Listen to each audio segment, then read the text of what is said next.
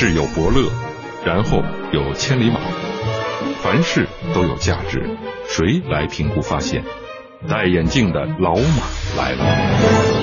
我是老马，哎，给我六分钟，我只说有价值的话题。周一到周五有腔调的财经杂谈，老马价值观。好，我是老马，老马价值观有腔调的财经杂谈，又到了老字号时间了。以往我们说了日本的老字号，也说了中国的几家老字号，今天我们要说说德国。要知道，超过两百年历史的企业，日本有三千多家，德国有八百多家。德国这个国家呀，现在全世界都在看德国制造四点零，多牛啊！世界领先呢。中国刚刚成立一个阵容豪华的制造强国建设领导小组，强力推进中国制造二零二五。中国制造二零二五这个参照目标就是德国制造四点零吧？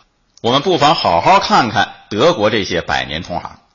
要说德国品牌，我们熟知的像什么宝马、大众、西门子、博世啊，这都是家族企业。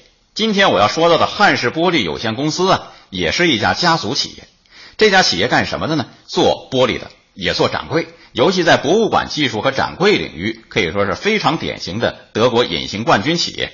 像什么大英博物馆、美国大都会博物馆、埃及国家博物馆、故宫博物院这些著名博物馆的一些珍贵藏品，使用的都是汉氏制造的展柜。汉氏玻璃创建于十九世纪，曾经历过二战的战火和德国能源危机这些重大的社会动荡，不经一事不长一智啊！或许正是因为这些乱世的磨难，汉氏形成了自己独特的企业文化，不追求规模大小，只追求步伐稳健。这体现在哪里呢？这家企业到今天传承到第五代了，始终把自己的企业规模控制在两百人以内。这有什么好处呢？这样，老板有机会接触和倾听每一个人的声音，也就更容易了解公司的真实状况，并获得创新灵感。比方说，不会破裂开的玻璃，就源自于一位员工的抱怨，说这玻璃破碎之后伤着自己了。好，那改进一下。用马云的话说，这是小而美啊，这是真正的小而美。一百八十多年下来了，这家公司已然相当成功了，但就是不想长大，而且拒绝上市，这也太没野心了吧？他们是怎么想的呢？这个应该请当事人说一说。汉氏玻璃第四代掌门人汉斯去年来过中国，跟中国企业家分享过经验。为什么不上市呢？汉斯认为，汉氏玻璃最大的成功就是平衡好了短期利益和长期利益。但是资本市场通常对短期获利的期望值很高，公司很可能为了迎合市场，做出伤害长期利益的决策来。所以，上市未必是适合每一个人的选择。当然，这也是德国家族企业的特点。大多数德国家族企业不会出售公司，也不喜欢上市。曾经，一位德国家族企业的继任者问自己的父亲：“为什么不上市呢？”父亲回答说：“上市能给我们带来什么呀？钱和麻烦。而现在，我们已经有够多的钱和麻烦了。”您对这事儿怎么看？欢迎添加微信公众号“老马价值观”进行交流。周一到周五有腔调的财经杂谈。老马价值观，欢迎继续收听老马价值观。汉斯玻璃有哪些成功经验值得中国企业家借鉴和研究呢？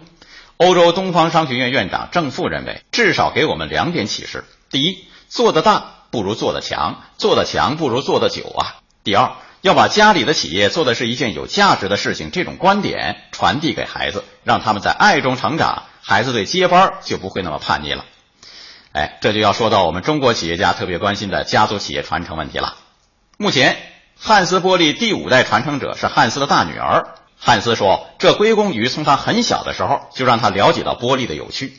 其实，汉斯的父亲当年也是这么培养他的啊。在他很小的时候，父亲就让他飞到美国去见一些客户，目的是让他体会到帮家族做事儿是有价值的。汉斯还提到一个经验，说有一个好配偶也非常关键。企业家首先是和自己的事业结婚，然后才是和自己的太太结婚。所以在结婚之前，每个企业家都要问一问，他是否愿意接受你早出晚归的不规律生活呀？能否帮你料理好家庭，在事业上支持你呀？哎，马云的生产资料说跟这个有一比。据马云的妻子张英说，马云一直把它当做生产资料，后来有所改变。作为太太，她更适合做生活资料。哎，这个不是笑谈啊。这是个很严肃的问题。现在呢，企业接班已经进入高峰期了。比方说，宗庆后、柳传志、王健林、任正非、朱新礼他们的子女都开始以准企业家的身份出现在公众面前了。未来二十年，中国企业怎么解决这三个问题？企业传承、财富交接、接班人培养。那么他山之石可以攻玉，相信这些德国老字号的经验可以给我们提供一些参考经验。以上老马价值观，明天接着看。